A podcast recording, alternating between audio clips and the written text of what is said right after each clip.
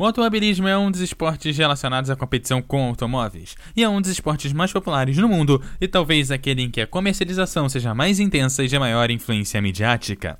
Aqui você confere os principais recordes do esporte a motor. Você sabe qual é a maior velocidade atingida por um carro da NASCAR já medida?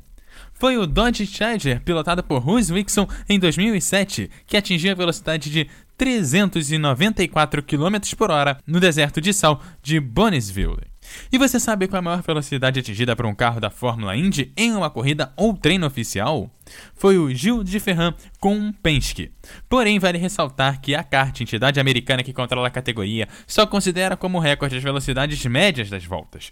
Por esse critério, o carro mais veloz foi o Penske do brasileiro Gil de Ferran, que em dois mil chegou a trezentos e oitenta e sete vírgula oito quilômetros por hora no circuito oval de Michigan, nos Estados Unidos. Em pistas ultra rápidas como essa, são alcançados picos de velocidade acima dos quatrocentos e dez quilômetros por hora.